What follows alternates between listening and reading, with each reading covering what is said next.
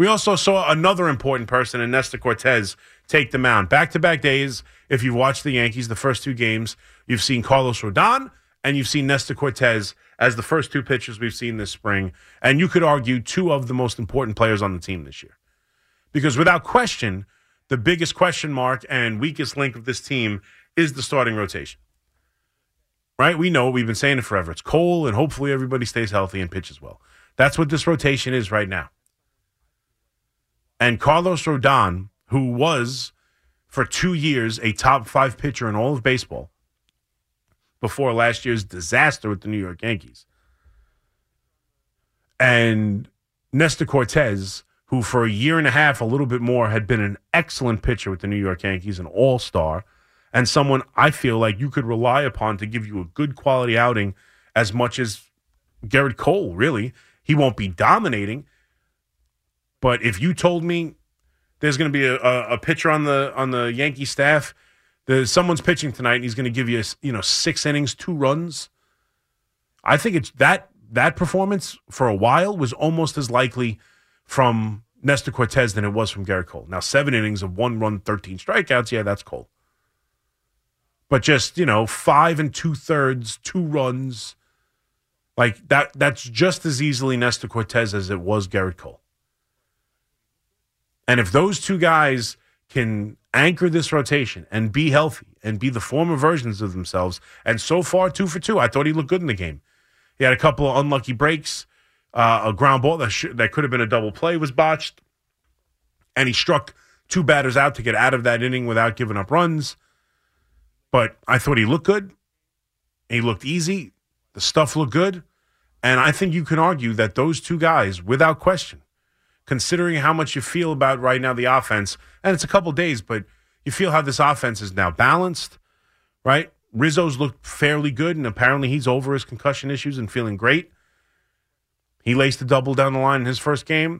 I, we saw Stanton, who I thought hit the ball hard a couple times, but you know, again, we're just getting started. But you feel like this new lineup, the additions of Soto and Verdugo, are going to balance out this attack. And as long as Judge is healthy and Soto is healthy, this team should score runs. And the weakest part of this team right now, with the most question marks, is the starting rotation, bar none. Bar none.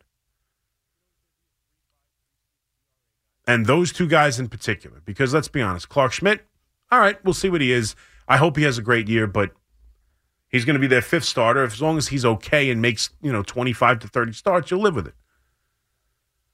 You know what? As long as he's pitching, you have an idea of what Stroman's going to be. It's a matter of staying healthy you know, he's going to be a 3.5, 3.6 ERA guy right in the middle of the rotation, feeling okay about it. Have good starts, have bad starts, but I don't think he's a difference maker. We maybe I'm wrong on that, but I don't know if he's a difference maker the way those two guys are. To me, Rodon and Nestor Cortes over the last two years prior to last year had proven to be real difference makers. And if they can stay healthy, and perform back up to that caliber, then now you're talking about a Yankee pitching staff that's actually pretty damn good without Blake Snell, who's not coming here, by the way. Those are the two things I apparently have to say every single day. Blake Snell is not going to be a Yankee, and Jordan Montgomery should absolutely be a Met. Those are the two things I'm going to have to say every day.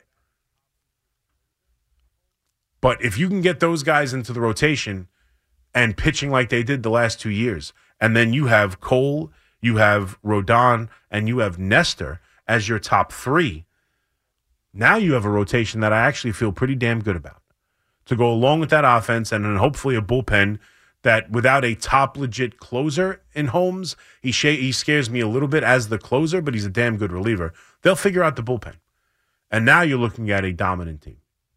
Now you're looking at a team that is all in. Now you're looking at a team that's without question a World Series contender and probably a division winner. If they get those two answers in the affirmative from Nestor Cortes and Carlos Rodon, the first two pitchers we've seen this year.